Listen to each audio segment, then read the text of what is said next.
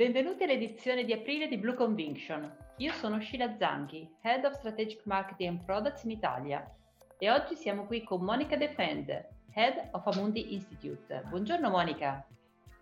Grazie Sheila e benvenuti a tutti. È passato un mese dallo scoppio della guerra tra Russia e Ucraina e il rischio di stagflazione in Europa è in aumento. Quali impatti potrebbero esserci sull'economia dell'Eurozona e sulle prospettive per gli utili? Grazie mille Sheila. L'Eurozona è molto vicina al conflitto, sia in termini di prossimità geografica ma anche di dipendenza energetica, e infatti non c'è da stupirsi che proprio in questi giorni si stia discutendo in che modo riuscire a diluire nel tempo fino a sganciarci dal gas e dal petrolio russi. Questa crisi ci costerà, secondo le nostre previsioni, siamo intorno a un punto e mezzo sul GDP, quindi significa andare a un GDP per il 2022 intorno al 2-2,5%. Adesso, al di là dei numeri che ovviamente sono legati alla durata del conflitto, al tipo di sanzioni che verranno poi inflitte reciprocamente, quello che ci preme sottolineare è proprio la distanza tra le nostre previsioni, molto più severe rispetto a quelle di Banca Centrale Europea, che per quanto riguarda la crescita è stata molto più conservativa. Loro si aspettano un meno 0,5 dovuto al solo effetto conflitto. Su inflazione, ovviamente, al di là dell'aumento dei prezzi dell'energia, c'è un aumento dei prezzi dei beni alimentari, e un po' tutte le componenti del sono oltre il 2,5%, quindi noi ci aspettiamo per il 2022 un 6%, anche questo più elevato rispetto alle previsioni che sono state rilasciate da Banca Centrale Europea, e che molto probabilmente rivedrà con l'aggiornamento di giugno. Sugli utili aziendali, perché chiaramente al di là delle previsioni del GDP, i mercati sono molto sensibili a quella che è la stagione di reportistica. C'è da dire che gli utili europei sono legati al ciclo globale, quindi questo consente, se volete, di diversificare un po' le pene, e quindi ci aspettiamo una crescita sostanzialmente flat a zero, tra meno 5, con delle oscillazioni tra meno 5 e più 5%, ma insomma crescita piatta per quest'anno.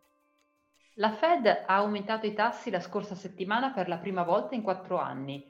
Qual è la nostra view e cosa ci aspettiamo dalla Fed in futuro?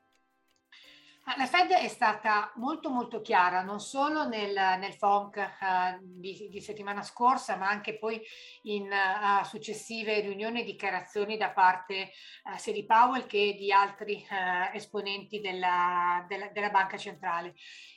Il loro obiettivo è controllare l'inflazione, ed è una sorta di whatever it takes americano, quindi l'idea è che possano addirittura rialzare di 50 basis point a maggio, altri 25 a giugno. Questo è quello che stanno un po' dicendo tutti gli esponenti della banca centrale, e che il mercato si aspetta.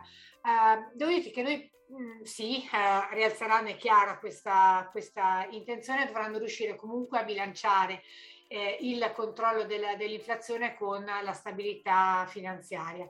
Per cui noi ci aspettiamo che i livelli attuali di inflazione rimangano in esse almeno fino all'estate, poi ci dovrebbe essere una lenta discesa, comunque un'inversione, quantomeno aver raggiunto il picco tra aprile e maggio. Questo potrebbe allentare un po' la pressione politica, che è molto molto forte, anche sentendo i nostri colleghi di Amundi Boston sulla Federal Reserve. A questo punto davvero poi ci sarà la restrizione del bilancio, e anche lì secondo noi dovrebbero andare in maniera graduale, forse più graduale rispetto a quanto si aspetta il mercato. Si parla di inversione di curve, se questo è un segnale di recessione in America, secondo noi no. anche se riconosciamo un progressivo rallentamento della crescita a potenziale entro fine anno e poi sotto potenziale nel 2023. Data la situazione attuale, come è stata modificata la nostra asset allocation in termini di liquidità, di duration? Ma allora sui portafogli ci stiamo davvero muovendo in maniera molto, molto cauta, anche perché la liquidità non è ancora un problema, è comunque diminuita. È diminuita, ma non siamo, per darvi un contesto, ai livelli di tensione sulla liquidità che avevamo visto all'inizio della crisi del Covid.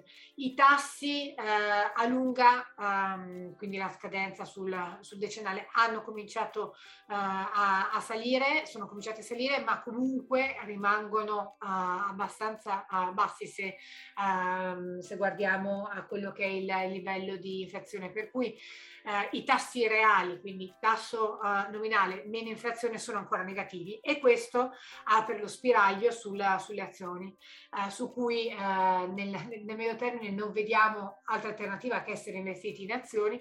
Più nel breve termine abbiamo ricalibrato l'esposizione, andando a preferire l'esposizione su azioni americane rispetto a quelle europee, proprio per la resilienza e, se volete, la maggiore distanza tra l'America e i problemi europei legati al conflitto. Abbiamo anche portato a neutrale l'esposizione all'azionario cinese, anche se manteniamo la view costruttiva di medio termine, ma insomma, a fronte di questa volatilità che noi crediamo rimarrà ancora molto presente nel mercato, abbiamo visto durante il mese delle oscillazioni davvero pesanti, ci è sembrato più corretto proteggere il valore dei nostri portafogli in questo modo, mantenendo peraltro poi l'investimento in beni rifugio e coperture tramite opzioni per quelle che sono le esposizioni rischiose. Per quanto riguarda comunque un'ottica di investimento di asset allocation di medio e lungo termine, non bisogna lasciarsi coinvolgere dalla emotività del momento, rischiando di compromettere poi quello che può essere il profilo di rischio e rendimento adeguato agli investitori. In questo contesto, peraltro, le valute potrebbero essere una buona diversificazione. Bisogna davvero costruire portafogli che siano ben diversificati. Grazie Monica. Evitiamo quindi un'asset allocation aggressiva, poiché la visibilità resta limitata, e guardiamo alla costruzione del portafoglio attraverso la lente dell'inflazione e dei tassi reali, nella ricerca di aree di resilienza. Monica, grazie ancora. Grazie a te Sheila, e ci sentiamo il prossimo mese. Arrivederci a tutti, al nostro prossimo appuntamento Blue Conviction.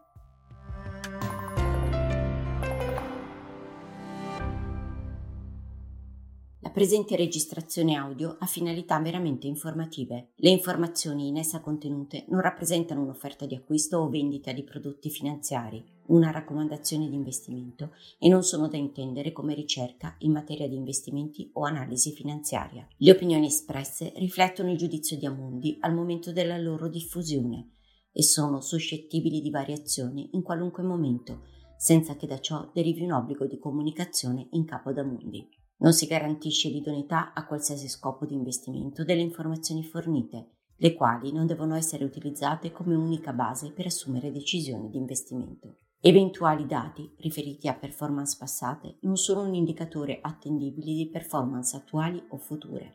Investire comporta un sostanziale grado di rischio. L'investitore, prima di qualunque investimento, è tenuto a prendere attenta visione della documentazione relativa allo strumento finanziario oggetto dell'operazione, la cui sussistenza è disposta dalla normativa vigente. Le informazioni contenute nella presente registrazione audio non sono dirette alle US Person, così come definite nel US Regulation S della Securities and Exchange Commission.